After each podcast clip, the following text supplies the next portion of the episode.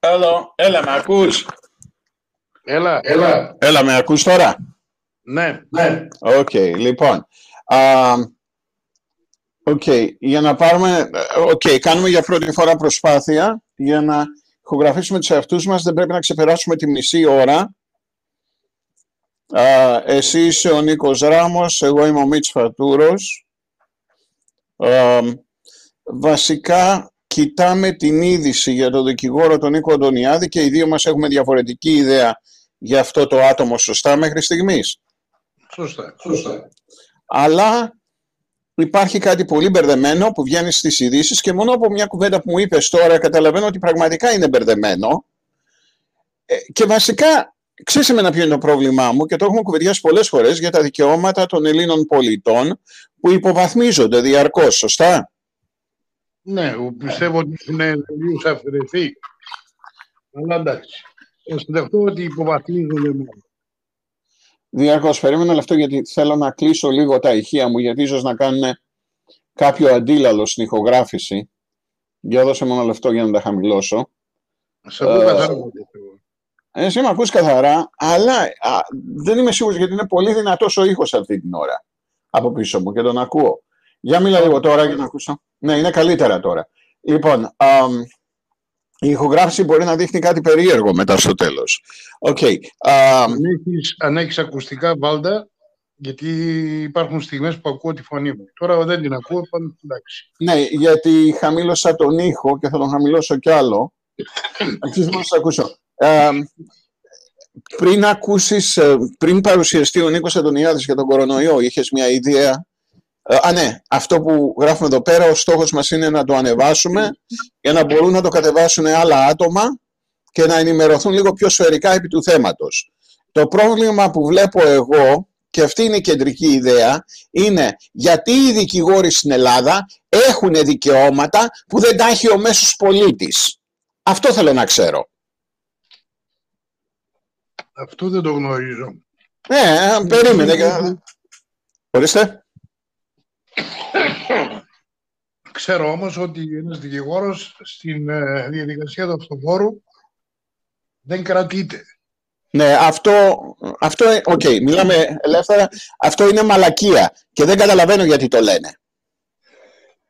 Εντάξει, άλλα αντάλλων, άλλα αντάλλων έχουν πει στις ειδήσεις. Δηλαδή θες να μου πεις ότι έτσι και τσακώσουν ένα δικηγόρο να βαράει ηρωίνη και να πουλάει μπροστά στα μάτια τους οι αστυνομικοί δεν έχουν δικαίωμα να τον περάσουν αφού αυτό φορώ. Δεν γνωρίζω.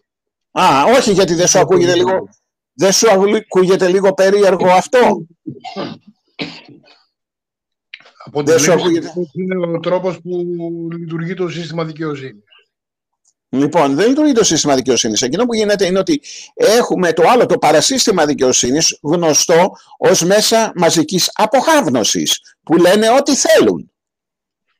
Ναι, δοσηδικία είναι η λέξη που χρησιμοποιούν για τους δικηγόρους. Αυτή ήταν η λέξη. Sorry για το είχαμε τώρα. Ναι, προσπάθησα να το κόβεις, για γιατί μην ξεχνάς ότι είναι ηχογράφηση και πειραματική. Λοιπόν, Μάλιστα, ο Νίκος Αντωνιάδης είχε συλληφθεί στο πλαίσιο του αυτοφόρου, ωστόσο, λόγω της ειδικής δοσηδικίας των δικηγόρων, αφέθηκε ελεύθερος. Ναι. Έτσι αναγράφηκε στις ειδήσεις. Επίσης αναγράφηκε ότι είναι υπό το νέο νόμο για τη διασπορά ψευδών ειδήσεων, το οποίο είναι προβληματικό, γιατί αν θυμάμαι καλά, ο νόμος, ο καινούριος ποινικός κώδικας δηλαδή, α, ακόμη δεν έχει ψηφιστεί από τη Βουλή. Δεν άκουσα τίποτα τέτοιο. Οπότε για ποιο νέο νόμο μιλάμε; Ναι, μεν έχει προταθεί. Αλλά δεν νομίζω ότι έχει ψηφιστεί ακόμη. Άκουσα εσύ τίποτα τέτοιο για το νέο ποινικό κώδικα; Δεν άκουσα, όχι. Δεν ξέρω. Αυτή ήταν Άρα... κάτι τέτοια, ξέρεις, τη νύχτα. Η ώρα μία τη νύχτα και δύο.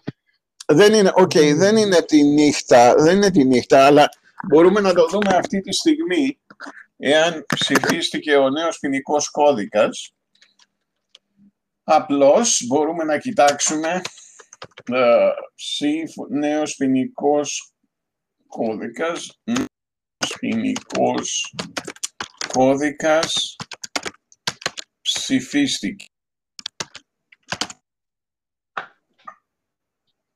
Δεν έχει Ω, ψηφίστηκε πριν από 12 μέρες.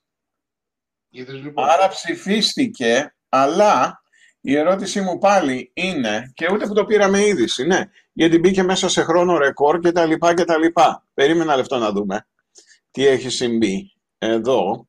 Γιατί και να ψηφιστεί ένας κώδικας πριν από 12 μέρες, πότε ενεργοποιείται είναι η ερώτηση. Πρέπει να πάει στον πρόεδρο, εγκρίθηκε από την πλειοψηφία της Βουλής ο νέος ποινικός κώδικας, λοιπόν, ειδικότερα βαριά εγκλήματα, παράλληλα Παρασκευή, κατά okay. Και κανείς δεν γράφει πότε ο κώδικας ενεργοποιήθηκε. Αλλά, αλλά, αλλά, έχουμε ποινικός, περίμενε ένα λεπτό, ποινικός κώδικας. Γιατί; Θα το δούμε αμέσως, είμαστε ακόμη το low spot έχει το νόμο του 2019. Ε, δημοσιεύτηκε στην εφημερίδα, περίμενε. Ναι, δημοσιεύτηκε στην εφημερίδα, ε, τελευταία τροποποίηση, μπλα μπλα μπλα, το 2019. Και βέβαια επειδή τα πάντα δουλεύουν εδώ πέρα, δεν δουλεύει και αυτό. Καλώς ήρθατε στα που πηγαίνουν τα λεφτά σας όταν δουλεύουν. Για εσάς. Ναι. Λοιπόν, για περίμενε να δούμε τώρα εδώ τι γίνεται, μπας και μου το βγάλει. Α, ναι, ακόμη το low spot δείχνει, δείχνει τον παλιό κώδικα, γιατί ξέρεις πρέπει να πάει και στο γραφείο του Προέδρου για να επικυρωθεί, αν και από ό,τι βλέπω δημοσιεύτηκε κιόλας ο νέος ποινικός κώδικας, αλλά φαίνεται να ισχύει ο παλιός ακόμη.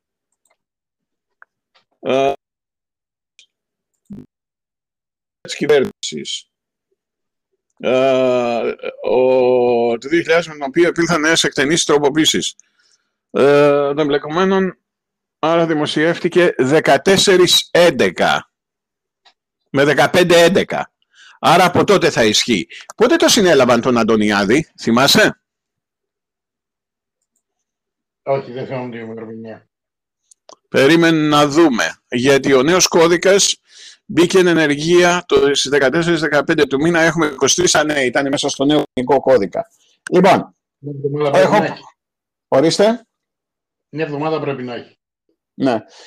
εγώ είμαι εναντίον γενικά αυτών των νόμων για διασπορά ψευδών ειδήσεων γενικά. Πιστεύω ότι ορισμένα μόνο αδικήματα πρέπει να δικάζονται κάτω από αυτό το νόμο και θα πρέπει να είναι πολύ συγκεκριμένη η εφαρμογή του γιατί οτιδήποτε μπορεί να θεωρηθεί ψευδή είδηση έτσι όπως τον έχουν γράψει και είναι πραγματικά πολύ περίεργος. Α, ίσως να υπάρχουν άλλα δικήματα, αλλά εκείνο που γράφει ο νόμος είναι αυτό το πράγμα που είπαμε, ότι α, ο Νίκος Αντωνιάδης είχε συλληφθεί στο πλαίσιο του αυτόφορου, ωστόσο λόγω της ειδικής δοσηδικίας των δικηγόρων αφέθηκε ελεύθερος. Εντάξει. Α, τι ξέρεις για το αυτόφορο. Το αυτόφορο τι ξέρω εγώ. Ναι.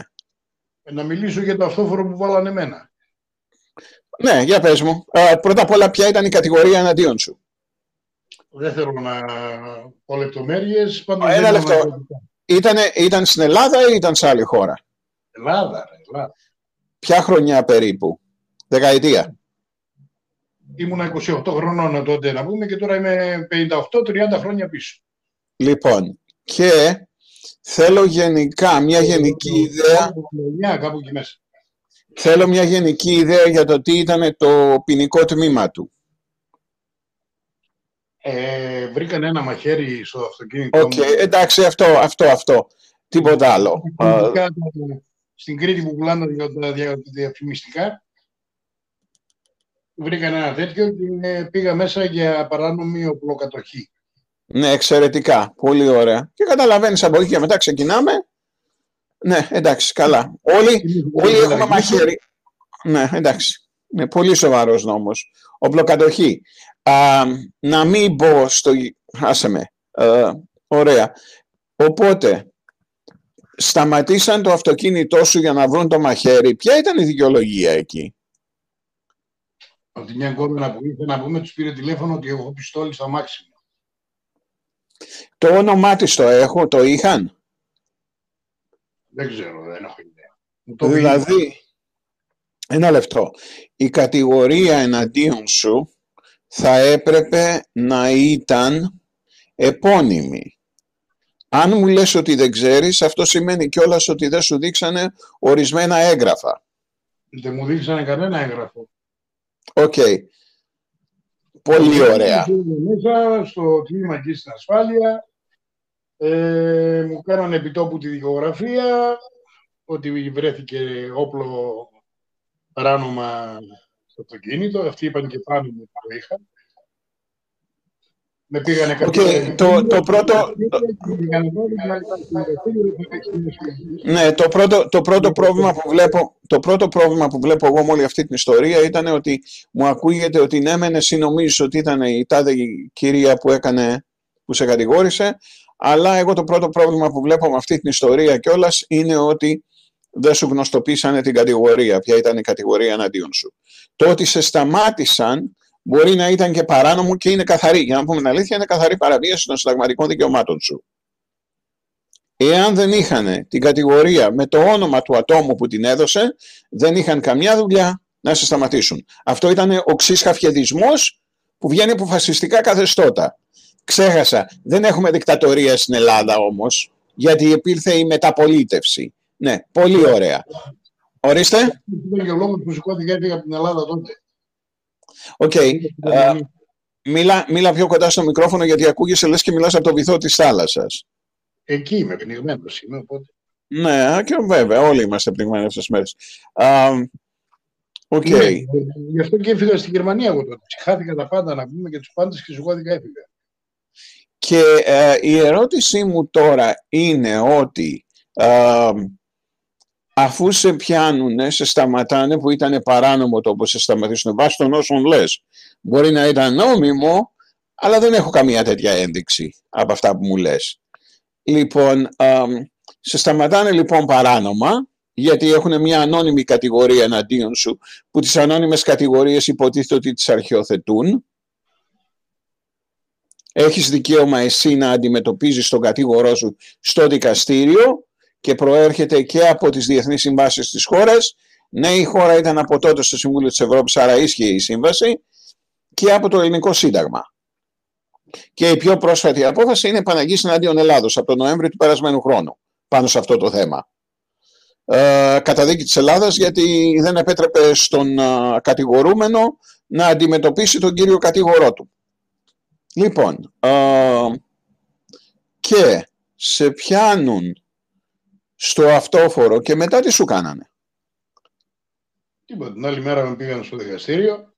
OK, okay, σε κρατήσανε στο τμήμα για 24 ώρες; Μια νύχτα, ρε. OK. Okay. Νομίζω ότι η διαφορά εδώ είναι το γεγονός του ότι δεν κράτησαν τον Αντωνιάδης στο τμήμα. Ο Αντωνιάδης έφυγε. Και το φορτώνουν αυτό πάνω στη, στις, στην ειδική δωσιδικία των δικηγόρων. Το οποίο δεν ακούγεται καθόλου σωστό. Συμφωνούμε; Είναι το τελευταίο που με στεναχωρεί. Το θέμα είναι αυτό που βλέπω εγώ είναι ότι υπάρχουν δύο μέτρα και δύο σταθμά. αυτό σου λέω. ο οποίος πρέπει να τηρεί όλους τους όρους και τις προϋποθέσεις και να δέχεται όλες τις ποινές, αλλά υπάρχουν και κατηγορίες πολιτών οι οποίοι τα ξεφεύγουν όλα αυτά και δεν έχουν αυτό το τράβηγμα που έχει ο κάθε απλός πολίτης. Ναι. Τώρα... Διαφόρων ε, κλιμακίων, πώς να το πω, ε, τάξεων πολίτες σε αυτή τη χώρα. Ναι. Σε πρώτη φάση έχουμε εσένα που υπάρχει ανώνυμη κατηγορία η οποία θα έπρεπε να είχε αρχαιοθετηθεί και δεν είχαν κανένα δικαίωμα να σε σταματήσουν στον δρόμο για να ψάξουν για μαχαίρι στο αυτοκίνητό σου, σε πρώτη φάση. Σε δεύτερη φάση έχουμε τον Αντωνιάδη που είναι επώνυμες οι κατηγορίες και αυτός πηγαίνει με το αυτόφορο στο τμήμα, κάνει μια δήλωση και αφήνεται ελεύθερος. Η αλήθεια είναι, επειδή είναι σε ειδική κατηγορία πολιτών και το γράφουν αυτό τα νέα, αλλά να δούμε ποια είναι η ειδική κατηγορία και γιατί. Λοιπόν, τώρα, ε, η αλήθεια είναι ότι σε προσάγουν στο τμήμα μόνο και μόνο για να εξασφαλίσουν την προσέλευσή σου στο μεθεπόμενο της διαδικασίας, εάν είναι αυτόφορο. Αυτός είναι ο σκοπός του αυτοφόρου. Και εάν είναι κάτι στο στυλ, βρήκαμε ένα σουγιά πάνω σου, γιατί γι' αυτό μιλάμε, όλοι έχουν σουγιά στα χωριά, ειδικά στα χωριά, γιατί τον χρησιμοποιούν για να κόβουν ακόμη και φρούτα. Σωστά; Αυτό ήταν δώρο από έναν φαντάρο που πήγε στην Κρήτη και γύρισε και μου το έφερε σαν δώρο. Ναι. Το είχαμε στα μάξι, ούτε καθόμουν και ασχολιόμουν με αυτό και είχα ξεχάσει για την ύπαρξή του. mm Παρ' όλα αυτά, για αυτό το πράγμα πήγανε μέσα αυτό. Ναι. Δεν είχαν δικαίωμα.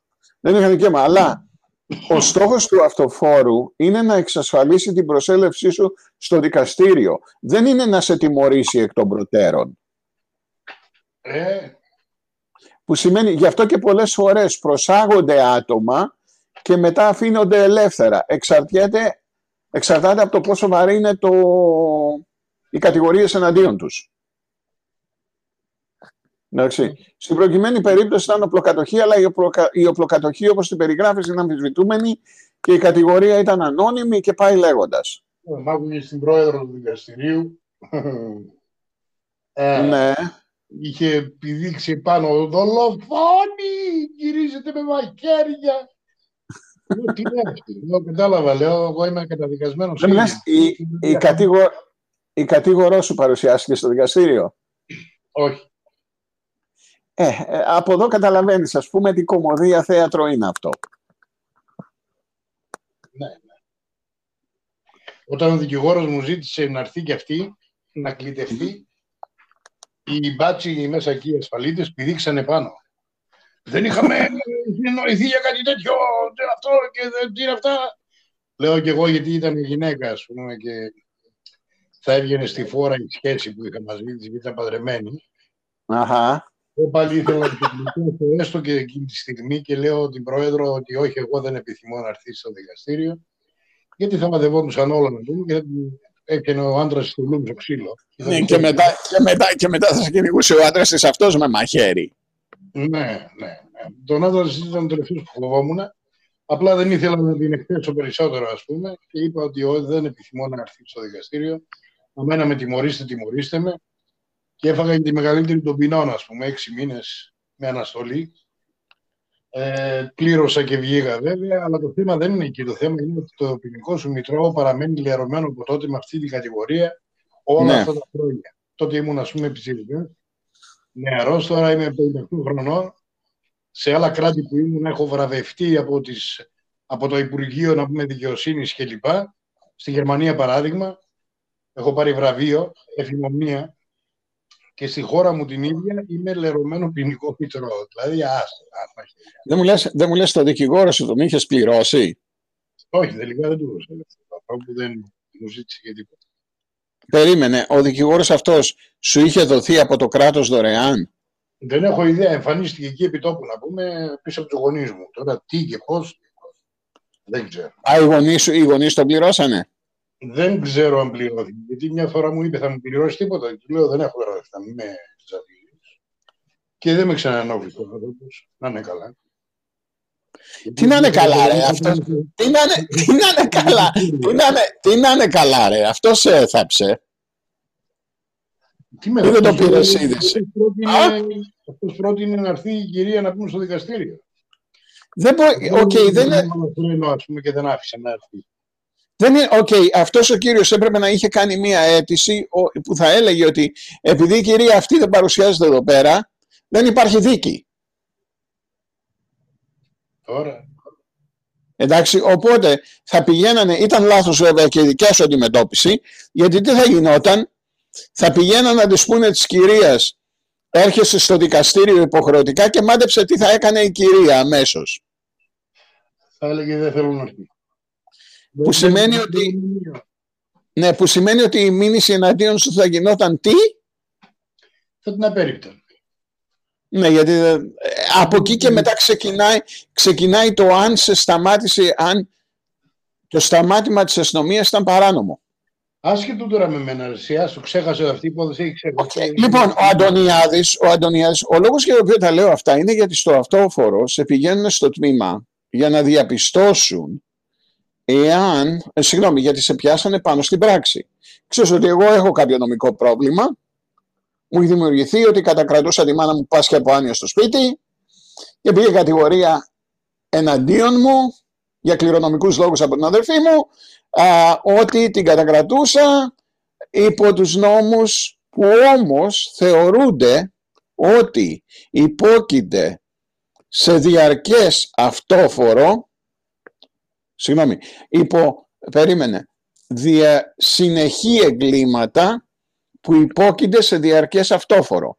Επειδή όμως εγώ πήγα στο αστυνομικό τμήμα με τη μητέρα μου ως μάρτυρα, τους κόπηκαν τα πόδια και δεν μπόρεσαν να μου κάνουν τίποτα. Και ήταν πολύ περίεργο που χρησιμοποιούσαν αυτόφορο για να με καλέσουν στο τμήμα αντί να έρθουν να με συλλάβουν. Εδώ να δεις τον μπουρδέλο. Πάμε. Ναι, οπότε τελικά το αυτόφορο δεν έχει καμιά σημασία. Και είναι και πολύ κακή. Θέλω να σε, να σε ρωτήσω κάτι έξω από τα πλαίσια του δικηγόρου κλπ. κλπ. Τελείως ε, περί νόμου, περί ψευδών ειδήσεων κλπ.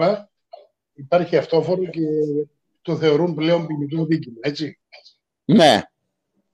Όταν βγαίνει κάποιος στην τηλεόραση που είναι μέσω μαζικής ε, και ισχυρίζεται ότι αν θα κάνεις ένα εμβόλιο δεν θα έχεις παρενέργειες, δεν υπάρχουν παρενέργειες, δεν υπάρχει εκείνο, δεν υπάρχει το άλλο και ότι είναι πανάκι και θα πάρεις πίσω τη ζωή σου πίσω. Ωραία. Και τελικά αποδεικνύεται ότι όλα αυτά που έλεγε ήταν με φρούδες, ελπίδες που πήρε στον κόσμο και πούμαρα με, με φύγια και δεν λειτουργεί τίποτα και πρέπει να κάνει ξανά δόση και ξανά δόση κλπ. κλπ. Αυτό δεν ήταν διαφορά ψευδών ειδήσεων. OK. Okay.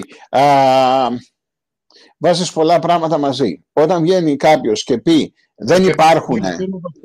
όχι, όχι ένα αυτό. Βάζεις πολλά πράγματα μαζί. Βάζεις και το ένα και το άλλο και το άλλο και το άλλο. Λοιπόν, ένα-ένα. Αν κάποιος, αν κάποιος βγει, αν κάποιος βγει και πει δεν υπάρχουν ποτέ παρενέργειες σε εμβόλιο, είναι διασπορά ψευδών ειδήσεων βάσει του νόμου, σωστά; Ναι, εγώ έτσι πιστεύω. Ναι. Αν αυτή είναι η ερώτησή σου, το επόμενο θέμα που είπες, ποιο είναι; Ο λόγος είναι πάρα πολύ απλός. Γιατί οπωσδήποτε θα υπάρξουν ορισμένες παρενέργειες στατιστικά. Έστω και αν είναι ένα σε 100.000. Αλλά στο εγγυούμε ότι θα υπάρξουν. Κάντε το εμβόλιο και θα πάρετε πίσω τη ζωή σας. Πήρε ναι, αυτό... τη ζωή του Γι' αυτό και σου λέω, πρέπει να πιάσουμε τις εκφράσεις μία-μία. Όχι, πάμε. Ναι, πήραμε τη ζωή μας πίσω. Ναι, τα αρχίδια μας πήραμε. Άρα, Αλλά. Η είδηση αυτή που έλεγε, παρα, παρα, παραπλανούσε τον κόσμο να πάει να κάνει μόνο και μόνο το εμβόλιο. Και του Περίμενε. όχι, μόνο, όχι μόνο αυτό, όχι μόνο αυτό, αλλά ο νόμος μιλάει ότι αν τα ψευδά νέα, τα ψευδή νέα σπέρνουν α, πανικό, τότε θεωρούνται ποινικά κολάσιμα. Και, πραγματικά... Και εδώ έχω παράδειγμα τότε, αφού είναι... Όχι, όχι, πραγματικά τώρα σε αυτό το σημείο όπως εξελίσσονται τα πράγματα, αυτό ήταν ψεύδος που αναμεταδίδεται και τώρα, λόγω του ότι το ψεύδος αναμεταδόθηκε, έχει σπαρθεί πανικός στον πληθυσμό σιγά σιγά, γιατί πάμε για καινούριο lockdown, από ό,τι φαίνεται. Ακριβώς. Και εσύ είσαι εμβολιασμένος και έχουμε εμβολία σου. Ναι, αυτό, δηλαδή, η τρέλα ρε παιδάκι μου, και πού να εμπιστευτεί ο κόσμος να πάει να κάνει εμβόλια όταν βλέπει αυτό το αλαλούμ; Αυτό λέμε τόσους μήνες. Και δεν είναι, OK, okay, και πρέπει να το πούμε αυτό, εσύ είσαι ανεμβολίαστος και αντιτίθεσαι. Εγώ υποχρεώθηκα και πήγα και εμβολιάστηκα. Εγώ την υποχρεωτικότητα αρνούμε. Όχι τον ιού. Από τον ιό φοβάμαι. Δεν θέλω να κολλήσω. Ναι, και εδώ πέρα. Την υποχρεωτικότητα. Εδώ πέρα μπαίνει και... και τον εκβιασμό. Εκεί δηλώνω ανυπο... ανυπακοή.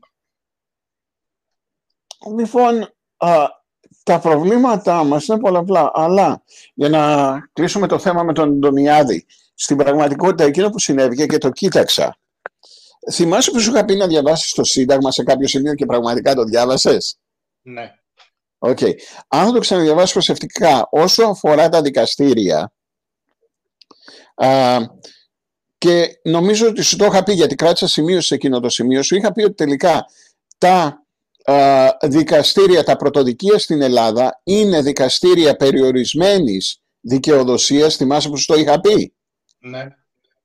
Και ότι τα δικαστήρια που πραγματικά έχουν δικαιοδοσία για δίκες είναι τα εφετεία, το θυμάσαι αυτό; Ναι. Λοιπόν, η δοσηδικία αυτή τη βρήκα τελικά, τη δοσηδικία στην οποία αναφέρονταν τα νέα. Και πρόσεξε να δεις, πάντοτε κάνουν αυτή την μπουστιά τα ελληνικά νέα. Σου δίνει μια λέξη που θα σε μπερδέψει για να μην καταλαβαίνεις τι σου λένε οι ελληνικές ειδήσει. Και χρησιμοποιούν αυτή τη λέξη δοσηδικία. Περίμενε. Ε, δοσηδικία, ε, ειδικό καθεστώς, δικηγόροι. Το είχα μπροστά μου και ε, ε, περίμενε. Κώδικας, ε, ειδικό καθεστώς, ε, κώδικας δεοντολογίας. Είναι στον κώδικα δεοντολογίας, νομίζω είναι περίπου άρθρο 42. Θα το βρω σε ένα λεπτό. Okay. Ε, κώδικας δεοντολογίας, ε, περίμενα λεπτό. Τώρα χρειάζομαι να το κοιτάξω αλλιώς, γιατί δεν μου βγαίνει έτσι. History. So, history, uh, the seven days, δοσηδικία. Uh, λεξικό. Για να πάμε εκεί και να το δούμε. Είναι ε, κώδικας διοντολογίας δικηγόρων υπάγονται σε ειδικό καθεστώς αυτοί. Αυτοί ε, είναι όλοι νομικοί. Αλλά θέλω να δω Κοίτα να δεις τώρα που δεν μπορώ να το βρω. Κώδικας δικηγόρων, κώδικας δικηγόρων. Ένα λεπτό, το βρήκα, το βρήκα, το βρήκα. λεπτά για αυτό. Ορίστε. Σου μείνα δυόμιση λεπτά με τα 30. Ναι, ναι, ναι, αυτό κοιτάω. Ε, περίμενα ένα λεπτό γιατί νομίζω το βρήκα. Κώδικας διοντολογίας του δικηγόρου. Ε, λοιπόν, και ε, είναι, έχει περιορισμό το πρόγραμμα και σε πετάει έξω στα 2,5 λεπτά. Δεν ξέρω, δεν έχω ιδέα. Δεν το έχω δουλέψει πολύ, δεν νομίζω. Λοιπόν, περίμενε λοιπόν να δεις και ποιος είναι, γιατί έχουν ειδική, ειδικό καθεστώς. Να δω αν θα μου το ανοίξει. Σύντομα, καλά, δοκιμή κάνουμε σήμερα ουσιαστικά. Αλλά, για να δούμε ένα λεπτό αν θα μου το δώσει και ποιο ήταν το άρθρο και θα σου πω ποιο είναι. Βασικά, Και κοίτα να δεις τώρα, δοσηδικία, δω. Ε, κατέβασε κάτι, είναι 68 σελίδες, αλλά ε, άντε περίμενε. Δω, σι, δι. Θα έπρεπε να το έχει βρει ήδη. Ναι, όχι, όχι, δεν είναι έτσι. Ε, άρθρο 39.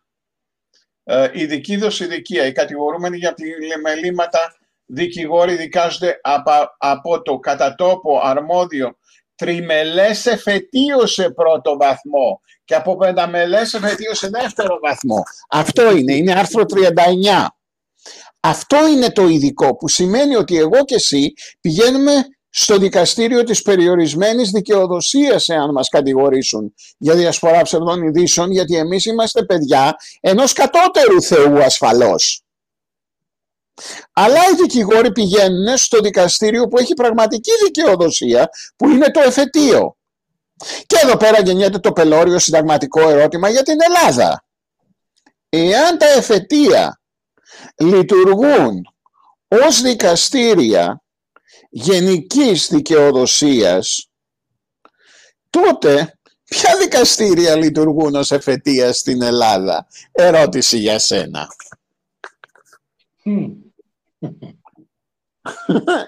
Με άλλα λόγια δεν έχουμε εφετεία στην Ελλάδα. Ε, και το είχα παρατηρήσει, το είχα παρατηρήσει όταν διάβαζα το Σύνταγμα. Λέω αυτό είναι μαλακία. Δεν υπάρχουν εφετεία στην Ελλάδα. Άντε τώρα, ανέβασε το αυτό που σου λέω για να μας κατηγορήσουν για διασπορά ψευδών ειδήσεων.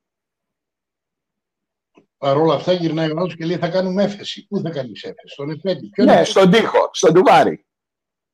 Και εδώ πέρα γεννιέται το ερώτημα, μήπως τελικά οι δικηγόροι και οι προέδροι και οι εισαγγελείς κάνουν ένα τρελό αλυσβερίσι μεταξύ τους και την πληρώνει ο κατηγορούμενος πάντοτε; Τι είπες εσύ ότι σου συνέβη και στη δεκαετία του 80 ακριβώς, χωρίς να υπάρχει κατήγορό σου, σε κατηγορήσανε ως δολοφόνο. Μα δεν είχε σκοτώσει κανέναν. Ήμουν ενδυνάμει γιατί είχα όπλο. Α, περίμενε, συκοφαντική δυσφήμιση από την πρόεδρο, που όμως έχεις μόνο τρεις μήνες να την πάρεις μέσα. Εσύ. Αντίθετα, αυτή έχει πέντε χρόνια να σε κατηγορήσει για, για συκοφαντική δυσφήμιση μπροστά της. Ναι.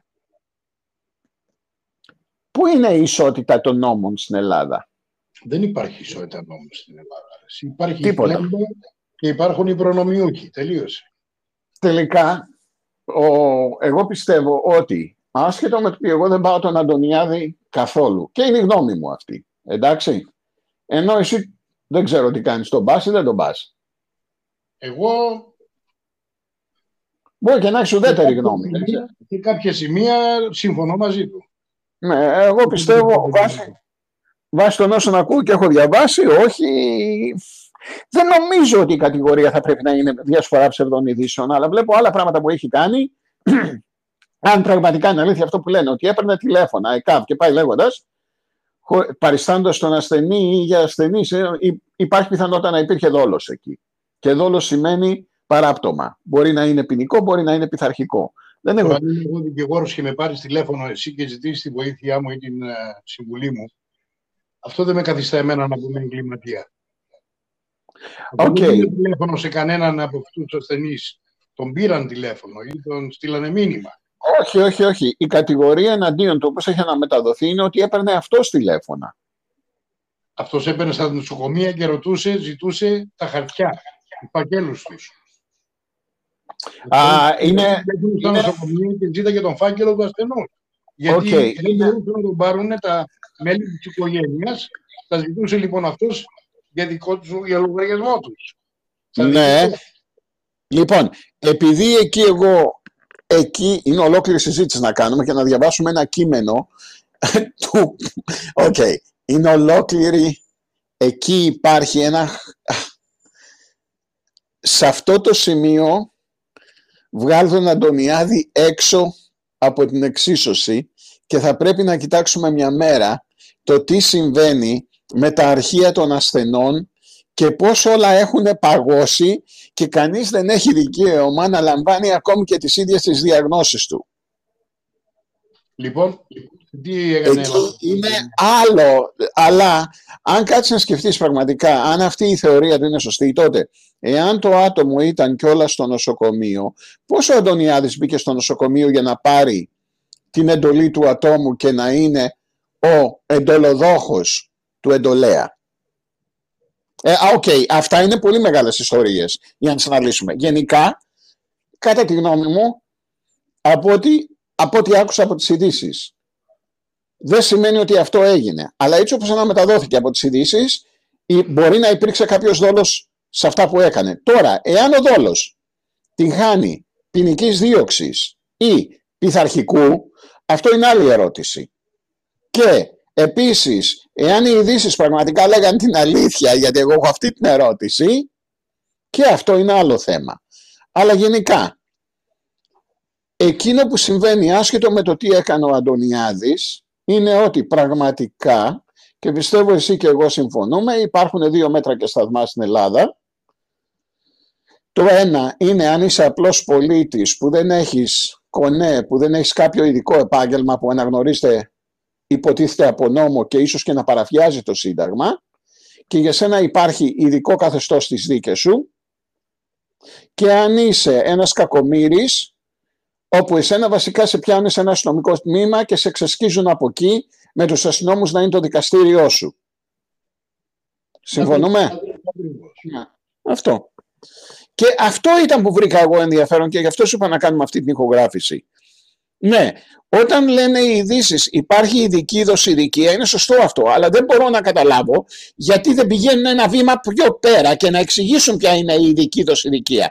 Εν τω μεταξύ, περίμενα λεπτό, τρία, αυτόφορη διαδικασία. Δεν ακολουθείται η αυτόφορη διαδικασία στα πλημμυριλήματα που φέρεται να έχει διαπράξει δικηγόρος. Αχά, Δικηγόρος που συμπεριλαμβάνεται οποιαδήποτε μέρα και ώρα δεν κρατείται, αλλά οδηγείται αμέσως ενώπιον του αρμοδίου εισαγγελία πλημελιωδικών. Ερώτηση, έγινε αυτό; Ότι το ανέφεραν πουθενά οι ειδήσεις αυτό; Όχι, τώρα απλά είπαν ότι έγινε δικηγορία εναντίον του. Ναι. Δηλαδή για τον δικηγόρο. Για τον δικηγορικό σύλλογο να πούμε την, ε, το membership. Ξέρεις, τώρα θεωρείται ότι δεν είναι δικηγόρος πλέον, οπότε μπορούν να κάνουν όλα τα υπόλοιπα. Όχι, δεν είναι, δεν είναι σωστό αυτό που λες. Μακάρι. Για να, για να σου αφαιρεθεί η άδεια θα πρέπει να υπάρξει απόφαση από το δικηγορικό σύλλογο. Και επίσης είναι και αυτό διαδικασία. Α; Αυτό νομίζω ότι έγινε. Δεν μπορεί να έγινε μέσα σε 24 ώρες αυτό. Αυτό είναι διαδικασία εδώ στην ε, κυβέρνηση του Κούλη γίνονται όλα. Ε, OK, okay, ναι, στην κυβέρνηση του Κούλη. OK, okay, δεν έγινε αυτό και θα σου πω και ένα ακόμη λόγο για τον οποίο δεν έγινε αυτό. Αυτές είναι μαλακίες, δεν ξέρω ποιος διασπείρει. Ε, υπάρχει ένας ακόμη λόγος ότι αυτή τη στιγμή γίνονται οι εκλογές για τους δικηγορικούς συλλόγους για την ανάδειξη της ηγεσίας τους και είναι πνιγμένοι μέχρι τα μπούνια με τα δικά τους ε, νητερέσα Οπότε όχι, δεν θα έγινε ούτε καν πειθαρχικό για τον Αντωνιάδη, γιατί ουσιαστικά είναι ο δικηγορικός σύλλογος που σου αφαιρεί την άδεια. Σε διαγράφει ουσιαστικά. Αυτό θυμάμαι ότι είχε γίνει με τον, πώς τον λέγανε, ε, με τον Μαντούβαλο. Και σε κάποιο σημείο, επειδή κρατούσε κάτι το γραφείο του ανοιχτό, υπήρχε κάποιο μπέρδεμα, βγήκε ο δικηγορικός σύλλογος και είπε το άτομο αυτό δεν έχει άδεια ξέρεις, ο πρώην βουλευτής της Νέας Δημοκρατίας. Ο οποίος νομίζω είναι τώρα και βουλευτής πάλι. Λοιπόν, και είχε βγει ο δικηγορικός σύλλογος Πυρά και είχε πει αυτό το άτομο δεν είναι δικηγόρος πια. Αλλά μπορεί να την έχει πάρει πια την άδεια του πίσω. Λόγω του ότι περνάει ένας ορισμένος χρόνος και μπορούν να διεκδικήσουν ξανά κτλ. Και, και, και νομίζω ότι αυτά γίνονται στην Ελλάδα, γίνονται και στην Αμερική. Ο δικαστής, ένας πολύ γνωστός δικαστής που ήταν υπέρ των δικαιωμάτων των γυναικών και ο ίδιος εκβίαζε μια κουνιάδα του νομίζω, την οποία την πηδούσε κιόλας και της είχε φάει την περιουσία της και πάει λέγοντας. Βάκτλερ λεγόταν. Πολύ γνωστός δικαστής της Νέας Υόρκης. Και, α, ναι, και πώς την γλίτωσε; Είπε ότι ήταν τρελός. Και μετά από μερικά χρόνια είπε θεραπεύτηκα και του δώσανε πίσω την άδεια του εξάσκησης επαγγέλματος. Πώς αρέσουν αυτά; Ε, δείχνει ότι υπάρχει δικαιοσύνη στον κόσμο. Ναι, ήτανε, αυτός ήταν ο πρόεδρος, αν θυμάμαι καλά, του δικαστηρίου της Νέας Υόρκης. Ε, συγγνώμη, του ανωτάτου δικαστήριου της πολιτείας της Νέας Υόρκης. Του ανώτατου εφετείου εκεί. Οπότε αυτό σημαίνει ότι να λυπάσαι τους ανθρώπους που ζουν εκεί πέρα. Ναι. Ε, λοιπόν, ε, και υποτίθεται ότι ήταν υπέρ των δικαιωμάτων των γυναικών αυτός. Έχει αφήσει εποχή. Α, ναι. Αν θυμάμαι καλά, ήταν ο τύπος που έχει γράψει μια απόφαση α, η οποία, καλά, ε, είναι, OK, okay, δεν είναι αστείο αυτό, αλλά έγραψε ότι ο σύζυγος μπορεί και να βιάζει τη σύζυγό του και να έχει ποινική ευθύνη αν το κάνει. Ναι, μπορεί να τη βιάζει αν αυτή δεν θέλει να κάνουν έρωτα, έχει δικαίωμα να του πει αντεγαμίσου. Αλλά δεν του λέει με ποια ή με ποιον. Δηλαδή μπορεί να βρεθεί κανείς σε γάμο και είναι σε όλη την Αμερική που την έχουν αποδεχτεί αυτή την υπόθεση με τον ή την σύζυγό του να του λέει εγώ δεν κάνω πια έρωτα μαζί σου. Και μετά εάν αυτός πάει και αποκτήσει εξωγαμία σχέση να μπορεί ο ή σύζυγος να μηνύσει τον ο ή σύζυγο για διαζύγιο γιατί του της φέρεται σκληρά και απάνθρωπα. Γιατί την απατά ή τον απατά. δεν υπάρχει πια αυτό το απάντηση στην Αμερική. Πολλές πολιτείες το έχουν καταργήσει, αλλά θεωρείται σκληρό και απάνθρωπο. Ε, και υπάρχει λόγος για τον οποίο δεν χρησιμοποιούν το απατό τη λέξη, γιατί κάποτε είχε και ποινική δίωξη αυτό. Και αλλήμον αν το εφαρμόζανε, γιατί όλοι οι δικηγόροι, οι εισαγγελείς και οι α, πρόεδροι των δικαστηρίων αλληλογαμιούνται μεταξύ τους. Όπως καταλαβαίνεις. Α, τι χαριτωμένο. Όχι, την αλήθεια λέω. ναι, η... περίμενε να δεις.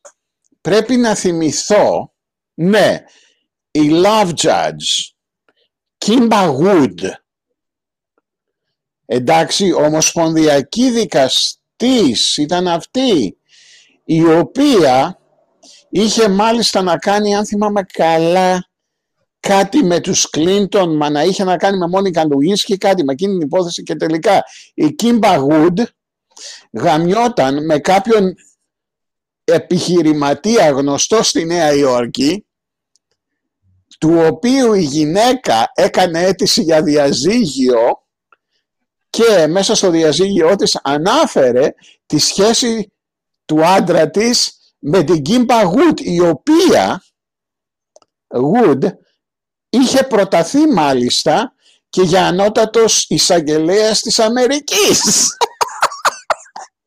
Και χαρές που έκανε ο πολιτιακός δικαστής να έχει στο δικαστήριό του ως μάρτυρα μια ομοσπονδιακή δικαστή. και σημαντικό μάρτυρα της υπόθεσης. Θυμάμαι λοιπόν τις εφημερίδες που είχαν βγει με τον τίτλο εκείνη την εποχή «The Love Judge». λοιπόν, αυτά. Και επειδή λοιπόν αυτοί ξεσκίζονται μεταξύ τους, πρέπει να την πληρώνουμε εμείς την ύφη.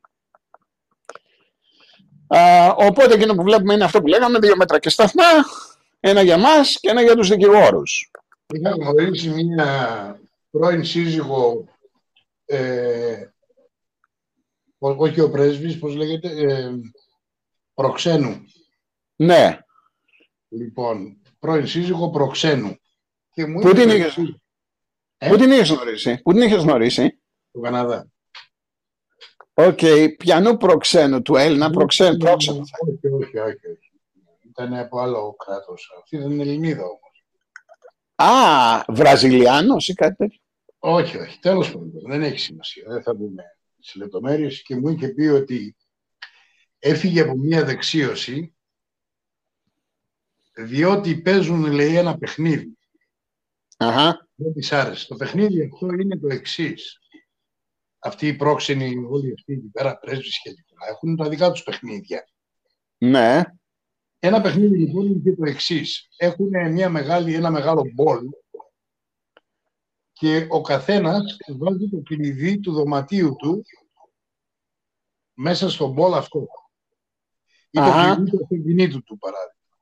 Ναι και το σκεπάζουν και πηγαίνουν τώρα, ας πούμε, οι γυναίκες των ε, προξένων,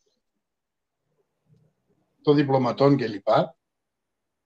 Βάζουν το χέρι μέσα και όποιο κλειδί πάρουνε, του τάδε ας πούμε, πήρε ενός τυχαία. Θα πάει το βράδυ εκείνο να κοιμηθεί με αυτό το άτομο. Αχα. Θα αλλαγή συντρόφων, ας πούμε, με τον τρόπο αυτό. Ναι, ναι, ναι, ναι. Και πέρα που δεν το ήθελα εγώ, λέει ο δικό μου, λέει, επειδή ήταν λέει, και μουσουλμάνος, λέει, μου είπε μην τολμήσεις και ρίξεις μέσα, ας πούμε, κλειδί. Αυτό δηλαδή απέφυγε να παίξει. Ναι.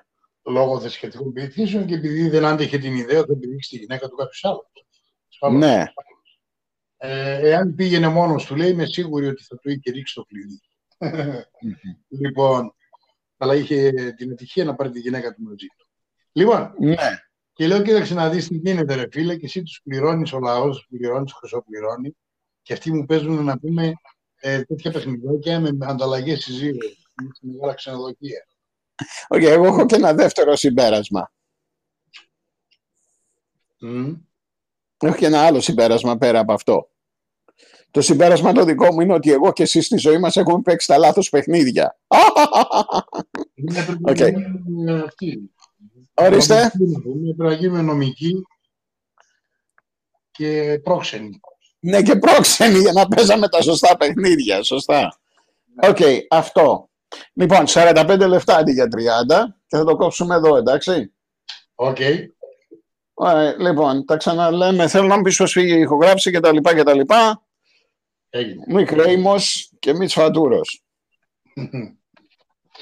Έγινε. Γεια. Θα σου στείλω το link. Οκ, γεια. Έγινε, bye.